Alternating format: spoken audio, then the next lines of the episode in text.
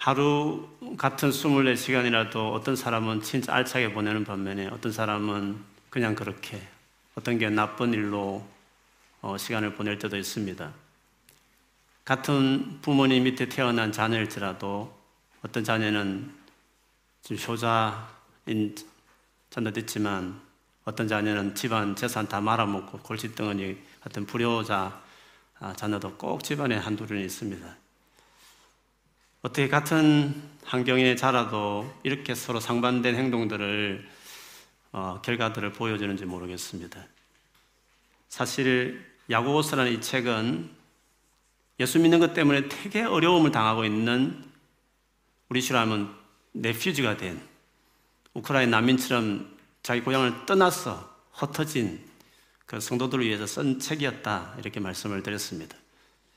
그런 어려움을 만났는데 같은 어려움을 만났음을 불구하고 어떤 사람은 그 어려움을 잘 견뎌서 진짜 아름답고 훌륭한 하나님의 사람으로 세워진 반면에 성숙해진 반면에 또 어떤 사람들은 그렇지 못한 사람들이 있다는 것입니다. 우리가 야고보는 이 어려움을 당한 사람들에게 그 어려움을 어렵다고 여기지 말고 긍정적으로 생각해서 하나님이 그걸 통해서 우리를 놀랍게 빚어주신다.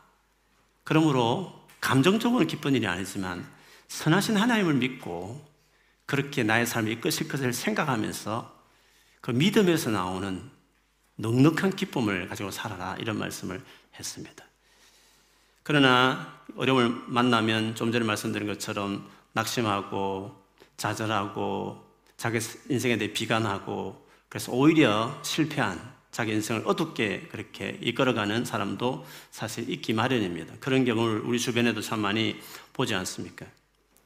그래서 시험이라고 오늘 우리 한글 성경에 되어 있지만 근데 영어 성경을 보면 원래 원어로 보면 이게 헬라어로 되어 있지 않습니까? πειρασμός라고 되어 있는 헬라어라고 합니다. 근데 이 단어가 똑같은 단어인데도 불구하고 영어 성경을 번역할 때 어떤 구절에는 이거 trial, 뭐 시련, trial 이렇게 표현한 것도 있지만 또 어떤 본문에서는 tempt, 뭐 명사로 보면 temptation처럼 시험, 유혹 이런 의미로 달리 어, 번역해 놓고 있습니다.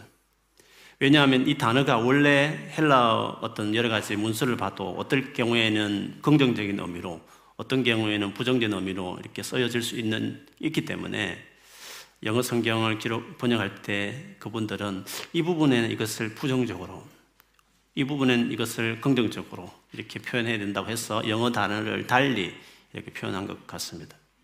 무슨 말이냐면 똑같은 어려움인데 어떤 자들에게는 성장시키고 온전케 하고 이렇게 어, 아름답게 빚어지는 trial 역할을 하는 반면에 어떤 사람에는 temptation, 유혹이 되는 것으로 어, 다가온다는 것을 이야기하는 것입니다.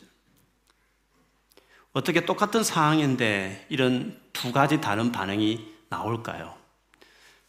그러면 그런 두 가지 차이를 나타내는 것들이 무엇이 그런 차이를 만들어 낼까요? 우리가 같은 팬데믹을 지냈고 또 살다 보면 이런 이런 어려움을 같이 당하게 될 텐데 같은 어려움을 만났지만 어떤 사람은 포지티브하게 결과만 나오고 어떤 사람은 그렇지 못한 결과를 나오게 하는데 그 결과라는 것이 무엇이 그런 차이를 만들어낼까요? 그것을 같이 한번 보고 싶습니다.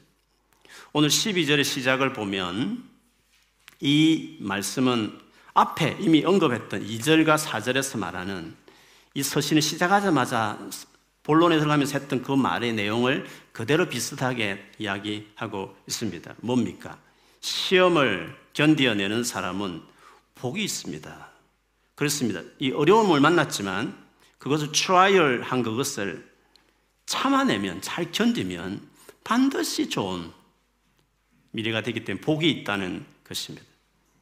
그리고 그렇게 잘 견디내는 사람은 그의 참됨이 입 증된 것이라고 말했습니다. 그가 참되다, 진짜다 라는 것이 입증이 됐다는 것입니다. 그 결과로 생명의 멸관을 받을 것이기 때문이라고 말했습니다. 그리고 그것은 하나님을 사랑하는 사람들에게 약속된 것이다 라고 이야기하고 있습니다. 어려움을 만났는데 그걸 잘 견뎌내는 사람. 그 사람을 오늘 성경에 조금 전에 말한 것처럼 이 진짜자, 참됨이 입증됐다. 그 말은 진짜 예수 믿는 사람이다. 진짜 그리스도이라는 것이 입증된 일이다. 이렇게 이야기하는 것입니다. 그러니까 생명의 멸류관, 즉 영생을 얻는 진짜 하나님 앞에 구원받는 사람이 되었다. 그런 뜻이라고 말할 수 있습니다. 예수님이 당신이 말씀을 전하시고 나서 그 말씀을 듣는 사람들의 유형을 네 개로 이렇게 나누어서 네 가지 밭에 비교하신 그 말씀이 있으십니다. 사람이 늘 다니는 딱딱한 말씀이 별로 들어가지 않는 마치 그런 사람은 길가와 같은 어, 밭이라고 이야기했습니다. 오늘 이 말씀과 관련해서 본다면 두 번째 돌밭이라는 게 있다고 그랬습니다. 흙은 있는데 흙이 많지 않고 돌로 돼 있어서 잠시 씨가 이 싹을 틔우는 듯 했는데 팔레스타인의 동쪽에서 부는 뜨거운 바람이 몰려오자 이내 말라서 그냥 죽어버렸다 라고 하는 돌밭이 있었고 가시로 막 엉켜진 가시 덤불로 이루어진 밭과 그리고 진짜 열매를 많이 맺는 옥토 기름진 밭 이렇게 네 가지 밭을 예를 들었는데 오늘 이 말씀은 돌밭과 같은 것입니다. 무슨 말입니까? 말씀을 들을 때 되게 좋아합니다. 아, 너무 좋고 그래 교회도 나올 수도 있습니다.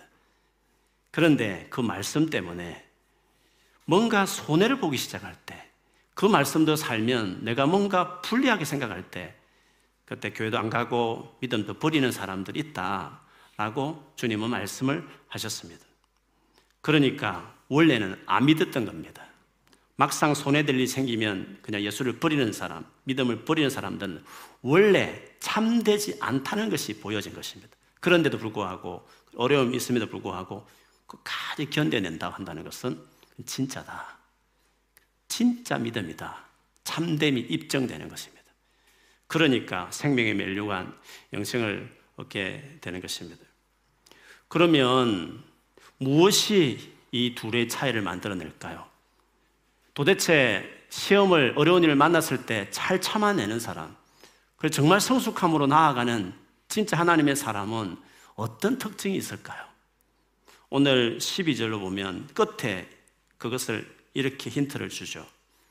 그것은 하나님을 사랑하는 사람들, 하나님을 사랑하는 사람들에게 약속된 것입니다. 했습니다. 무슨 말입니까? 하나님을 사랑하는 것이 특징이라 그 뜻입니다. 하나님의 사랑에 대한 확신이 있는 사람이 진짜 참된 하나님의 사람이라는 것을 이야기하는 것입니다. 어렵고 힘들 때 그걸 견디게 하는 것은 하나님의 사랑에 대한 확신이 있는 사람이 그럴 수 있다는 것입니다. 그러면 반대를 뭐겠습니까? 어려움 만났는데 믿음을 버리는 사람들은 왜 버린다는 말씀입니까? 하나님의 사랑에 대한 확신이 없는 겁니다.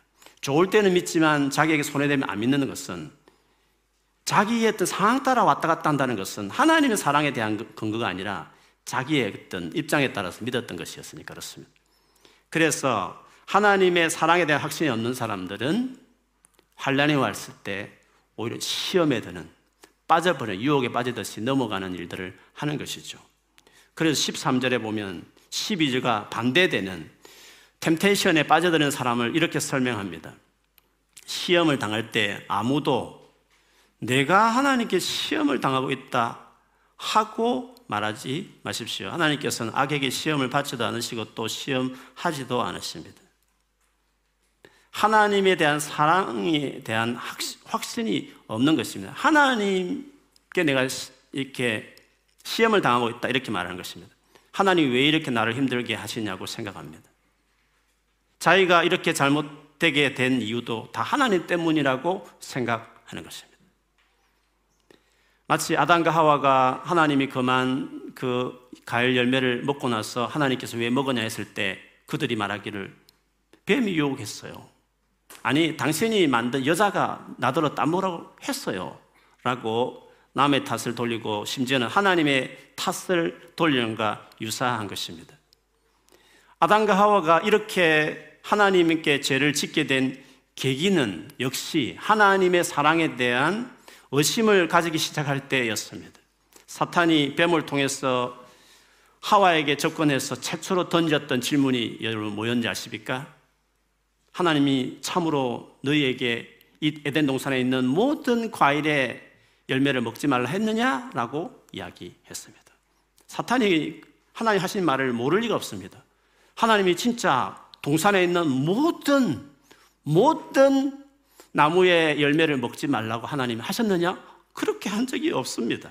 여러분이 잘 알아요. 딱 하나의 나무만 금하지 않았습니다. 그런데 사탄은 마치 하나님이 모든 것을 금한 하나님 같이 질문부터 쳐고 들어올 때부터 그런 질문이 어디가 뭡니까? 하나님에 대해서 안 좋은 이미지를 가져오는 것입니다. 하나님의 사랑에 대해서 의심하게 하는 질문을 던지기 시작했죠. 그러자 하와는 아니다. 다 먹어도 됐지만 하나만 먹지 말라 했다. 그걸 먹으면 어, 우리가 죽을 수도 있다라고 이야기했다라고 말해자자 사탄은 단번에 또 치고 들어오면서 그렇지 않다. 절대 안 죽는다. 하나님 그걸 먹지 말라는 이유가 있는 거다. 그걸 먹으면 하나님처럼 되는 것을 하나님 아셨기 때문에 일부러 본인만 잘 되려고 우리에게 좋은 것을 주는 것을 숨기고 그래서 그것을 말씀하지 않고 그걸 먹지 말라고 한 것이야. 라고 또 하나님 대해서 아주 이기적인 신으로 그렇게 이미지를 다시 덧칠했던 것이었습니다. 그래서 하와와 아담이 하나님에 대한 사랑에 대한 의심, 정말 그런 것인가? 정말 하나님에 대해서 좋지 못한 그 이미지를 가지고 의심하기 시작하고 나서 드디어 그렇게 반드시 죽는다고 했음을 불구하고 그 과일 열매를 먹는 불순종을 저지른 것을 볼 수 있습니다. 사탄은 언제나 사랑을 의심하게 하고 오해하게 만들어서 관계를 찢어놓는 일들을 이렇게 했던 것이었습니다. 만일에 우리가 하나님을 신뢰하지 못하게 된다면 어떻게 되겠습니까? 그 하나님을 믿고 따르는 것을 우리가 멈추게 되면 도대체 무엇을 믿고 무엇을 의지해야 된다는 말씀입니까? 오늘 14절에 말하는 것처럼 야고보는 사람이 각각 자기 욕심에 이끌려서 게임에 빠져서 시험을 당한다고 이야기했습니다. 아담과 하와가 하나님을 오해하고 하나님을 떠나기로 결정했을 때 그가 결국 누구를 신뢰하기 시작했습니까? 하나님처럼 되겠다. 내가 하나님이 되겠다는 동기에서 그 과실을 따먹은 겁니다. 하나님은 전 우주의 센터에 있는 분입니다. 근데 그 하나님이 자기가 된다는 것은 자기가 센터가 됐다, 되겠다 이 말씀 아닙니까? 셀프 센터도 된 사람이 되겠다 이 뜻입니다.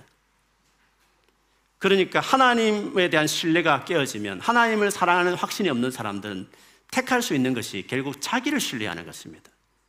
자기를 신뢰할 수 있는 존재가 됩니까? 여러분 지금까지 살아온 자기 자신을 여러분 여러분 자신이 잘 알 텐데 정말 신뢰할 만한 존재가 될 수 있습니까? 불안하기 때문에 여러 가지 확보 안 되면 염려가 되기 때문에 결국 어떻게 됩니까? 욕심으로 나오게 되는 것입니다. 불안하니까 어느 정도 되었다 치지만 또 불안한 더 확보하려고 하는 그 일들을 하는 것입니다. 계속 욕심에 이끌려서 욕심에 노예가 돼서 끌려다니면서 평생 불안한 것을 그 불안에 따라서 자기 인생을 살아가는 존재로 어, 바뀌게 되는 것입니다. 결국 그렇게 한다 한들 과연 삶이 편안하냐 그렇지 않은 것입니다. 사는 게 사는 게 아닌 것입니다. 그래서 오히려 사망의 그늘에 있는 것이 되어지고 불안한 삶을 살아가게 되는 것입니다. 이 땅에 살아도 사는 게 사는 게 아닌 것입니다. 계속 그렇게 고집하게 살면 영원히 하나님과 분리되는 그런 운명을 처하게 될 것이다. 이렇게 성경이 이야기하고 있습니다. 그러면 어떻게 해야 많은 고난과 어려움을 견뎌내게 하는 견뎌낼 수 있게 하는 하나님의 사랑에 대해 흔들리지 않는 믿음을 가질 수 있을까요? 어떻게 해야 도무지 하나님 나를 돕지 않은 것 같고 하나님 계시면 이렇게 할 수 있나 싶은 상황 가운데서도 아니야 하나님 나를 사랑하시라고 흔들리지 않는 확신을 가지게 할 수 있을까요?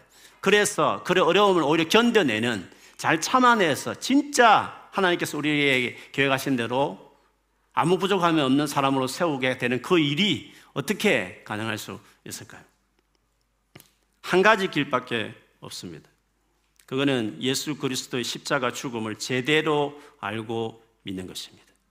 로마서 5장 6절에서 8절에 보면 우리가 아직 연약할 때에 기약대로 약속대로 그리스도께서 경건하지 않은 자를 위해서 죽으셨도다. 의인을 위하여 죽는 자가 쉽지 않고 선인을 위하여 용감히 죽는 자가 혹 있을 수 있지만 우리가 아직 죄인 되었을 때 그리스도께서 우리를 위하여 죽으심으로 하나님께서 우리에 대한 자기의 사랑을 확정하셨느니라고 말을 했습니다. 우리가 의인, 선인, 사람들끼도 죽는 것 쉽지 않은데 심지어 죄인이었을 때 불구하고 하나님께서 우리를 위해서 자기 아들을 그리스도로 보내어 대신 죽게 하신 이것을 통해서 얼마나 하나님 우리를 사랑하시는 데서 확실히 증거해 주셨다라고 말씀했습니다. 그러므로 십자가에 나타난 이 하나님의 사랑에 대한 분명한 이해나 믿음이 없으면 우리 언제나 흔들리게 됩니다. 설사 죽을 병처럼 걸려서 살아나도 그때는 하나님 사랑하지만 또 다른 다른 유행의 어려움을 당하면 또 의심하는 것입니다. 우리가 살아가면서 어떤 체험이든지 어떤 기적이든지 그때는 하나님을 찬양하지만 그러나 또 다른 어려움이 생기면 그거는 그거고 다시 의심하고 불안하고 또 하나님 대해서 오망하는 일을 하는 것입니다. 그러나 아무 체험이 없어도 밋밋하게 사는 것 같아도 내가 죄인 되었을 때 하나님께서 당신 아들을 나를 위해 십자가에 죽게 했었다는 십자가 사랑이 분명한 사람들은 절대로 흔들리지 않습니다.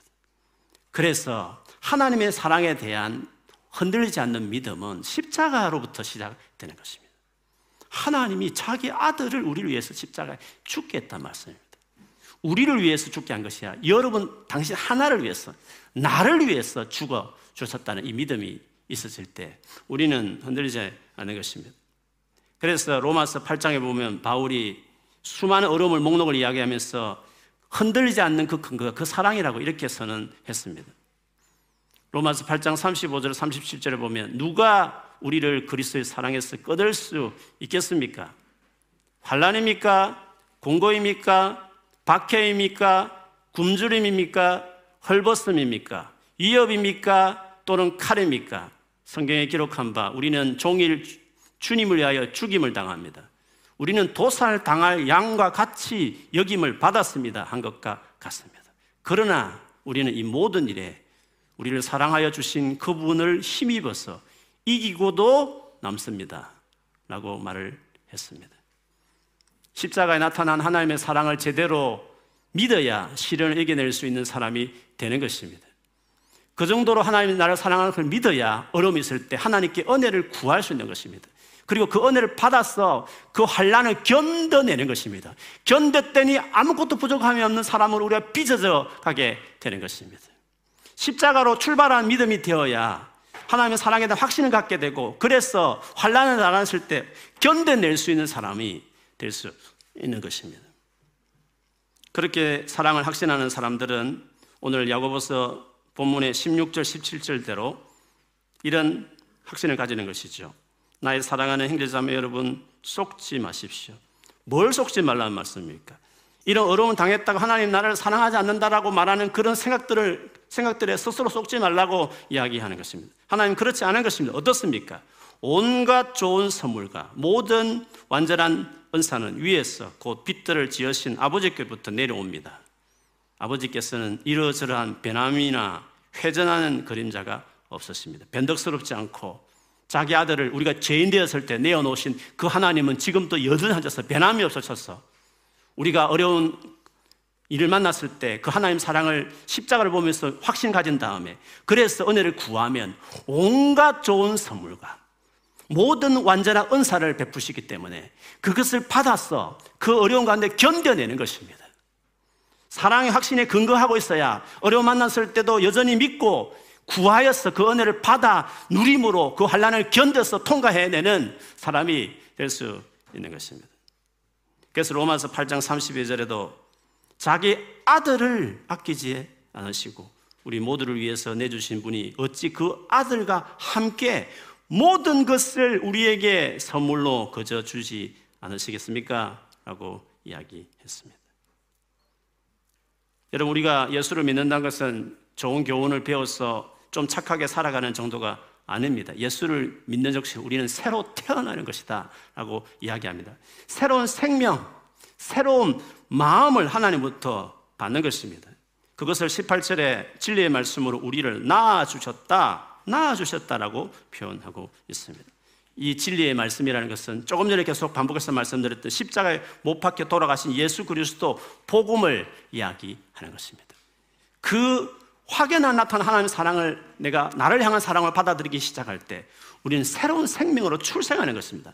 아예 내 아이디가 내 존재 방식, 인간성이 달라져 버린 것입니다. 어떻게 달라집니까? 그 사랑을 믿기 때문에 환란을 받아내는 그걸 견뎌내는 새로운 아이덴티로 내가 거듭나게 되는 것입니다. 그래서 진짜구나 참됨이 입증되고 그래서 생명의 멸류관을 얻는 것입니다. 그러나 한란 가운데 넘어지는 자는 그 스스로 안에 생명이 없기 때문에 그냥 없다는 것이 새로 보여지는 것입니다. 어려움 만났을 때 새 생명이 있는 사람은 새로운 마음이 되어진 사람들은 하나님 사랑을 믿습니다. 확신합니다. 견뎌내게 되는 것입니다. 그래서 베드로전서 1장 23절 25절에도 여러분은 다시 태어났습니다. 그것은 썩을 씨로 그렇게 된 것이 아니라 썩지 않을 수 있고 살아 계시고 영원하신 하나님의 말씀으로 그렇게 되었다고 했습니다. 근데 그 말씀이 뭡니까? 뒤에 가 보면 이것이 여러분에게 복음으로 전해진 말씀입니다. 그냥 신구약 말씀이 아닙니다. 이 신구약 말씀의 핵심인 복음을 말하는 것입니다. 예수 그리스도를 전하고 그 예수 그리스도 십자가에 나타난 사랑을 받아들이기 시작할 때 우리가 다시 태어나는 것입니다. 새로운 생명으로 거듭나게 되는 것입니다. 그래서 마지막 절에 말한 것처럼 여러분이 예수 그리스도를 믿을 때 피조물 가운데 첫 열매가 되었다고 이야기했습니다. 성경에서 첫 열매는 가장 아름다운 열매를 말한 것입니다. 가장 좋은 열매를 말한 것입니다. 그리고 그건 하나님께 특별히 드려진 하나님의 소유가 된 것을 이야기합니다. 무슨 말입니까? 예수를 믿으면 우리는 가장 좋은 존재로 우리 아이디가 바뀌어지는 것입니다. 새 마음이 주고 새 영이 주어지는 존재가 되는 것입니다. 그리고 하나님의 것이 되는 그런 특별한 사랑받은 존재가 되는 것입니다. 그래서 우리가 환란을 견뎌내는 것도 그리고 아름답게 빚어지는 그 모든 것도 우리의 의지나 노력으로 된 것이 아니라 예수 그리스도를 믿는 그 순간에 우리가 새로 출생되어지고 그 이후에 아들을 내어놓는 그 동일한 사랑으로 온갖 좋은 은사와 선물을 계속 부어주심으로 그 은혜로 우리가 이겨내고 견뎌내게 되는 삶을 살아가게 되는 것입니다. 그렇기 때문에 우리가 교회를 올 때마다 여러분이 교회에 온 횟수만큼 계속 들어왔던 복음, 예수 그리스도를 더 알기 위해서 그리고 제대로 그것을 믿기 위해서 열망하는 사람이 되어야 됩니다. 그러면 그 어떤 어려움도 견뎌내고 다이아몬드처럼 그 어려움을 견디면 견딜수록 많은 연단을 통해서 아름다운 인격으로 우리가 빚어지게 되는 것입니다. 만일에 그렇게 하지 않는다면 우리에게 아무리 많은 것을 주어도 만족할 줄 모르고 도리어 계속 불안하게 되어서 욕심의 노예가 되어서 욕심에 이끌려 살아가는 사람밖에 될 수 없는 것입니다. 지금 많이 확보하고 있어도 더 불안한 것입니다. 내가 인생의 주인이니까 하나님에 대한 사랑은 확신이 없으니까 불안할 때마다 계속 그 욕심에 의해서 끌려다니는 욕심의 노예로만 살아갈 수밖에 없는 인생이 되는 것입니다. 그렇게 살면 야고보서에 나중에 이야기하지만 4장 1, 2절에 보면 그 욕심 때문에 수많은 관계 안에 싸움과 분쟁이 끊이지 않는다고 말했습니다. 그렇다고 한들 얻어지는 것도 아무것도 없다라고 이야기했습니다. 결국에 참신과 기쁨과 평안은 예수 그리스도 안에 있을 때만 가능한 것입니다. 하나님의 사랑에 대한 확신도 영원히 목마르지 않는 완전한 만족도 가난하든지 부하든지 어떤 상황 가운데서도 상관하지 않고 항상 기뻐하고 모든 일에 감사할 수 있는 것도 오직 예수 그리스도 안에 있으만 있을 때만 가능하게 되는 것입니다. 우리가 지금 내 삶이 너무 수고가 많고 짐을 진 것처럼 복잡할 때 환경의 문제가 아니라 어떤 상황의 문제 아니라 어떤 사람의 문제가 아니라 내가 예수 그리스도의 사랑 안에 확고하게 서 있지 않기 때문에 겪는 여러 가지 어려움이라고 말할 수 있는 것입니다. 오늘 야고보가 말하는 환란 가운데 있는 자들에게 어떤 일은 아름답게 빚어지고 부족하면 사람이 된번에 어떤 사람은 미혹에 빠지고 시험에 드는 그 갈림길은 환경의 문제가 아니고 그 사람의 연약함에 있는 것이 아니라 하나님의 사랑을 정말 확신하고 있느냐 그것에 있었던 것을 우리가 할수 있습니다. 그러므로 내 삶이 수고롭고 무거운 짐금처럼 여겨질 때 주님 하신 말씀 그대로 다 내게로 오라 하신 말씀 중 주께 가는 것이 제일 중요합니다. 가면 주께서 우리에게 가르쳐 주시고 마음에 어떻게 힘을 얻는지 주님 우리를 인도하여 주신 은혜를 얻게 될 것입니다. 그러니 오늘 우리의 삶 안에 여러 가지 크고 작은 어려움을 만났을 때마다 그 상황이나 어떤 그 어떤 이슈에 함몰되지 말고 이보다 더 큰 어려움이 있었들, 이보다 더 큰 상처를 내 생에 겪은들 간에 그 모든 것들을 희소시킬 만큼, 커버할 만큼, 견뎌낼 만큼 그 능력을 주시는 하나님의 놀라운 사랑 안에 내가 세워지는 자들이 되어야 오는 것입니다. 그래서 다시 예수 그리스도를 붙드는 것입니다. 예수를 믿는 것은 처음 신앙 생활 할 때만 아니라 믿음에서 믿음으로 의인은 평생의 믿음으로 살아가는 삶이라고 이야기했습니다. 다시 십자가 앞에 나의 삶을 세우고 내가 어떤 사랑을 입었고 어떤 사랑이 내게 주어지는 것을 기억하기 시작할 때 우리는 지금의 어려움이 어떤 어려움인가 아니라 그걸 견뎌낼 수 있는 사람이 되는 것입니다. 예수 안에 충분한 것입니다. 예수님을 통해 드러난 하나님의 사랑을 우리는 충분히 감당할 수 있는 사람이 되는 것입니다. 오늘 이 시간에 다시금 나의 삶을 주님 앞에 세우기로 결정하기 시작하면 지금의 이 삶 가운데서도 견뎌내는, 감당해내는 그냥 쭉 돌파해서 그냥 브레이크 스루 해버리는 그런 사람이 되는 것입니다. 그렇게 살아가는 여러분 되기를 축복합니다. 오늘 주님 앞에 견고하게 세워지는 귀한 시간 되기를 주의 은으로 축복합니다. 아멘.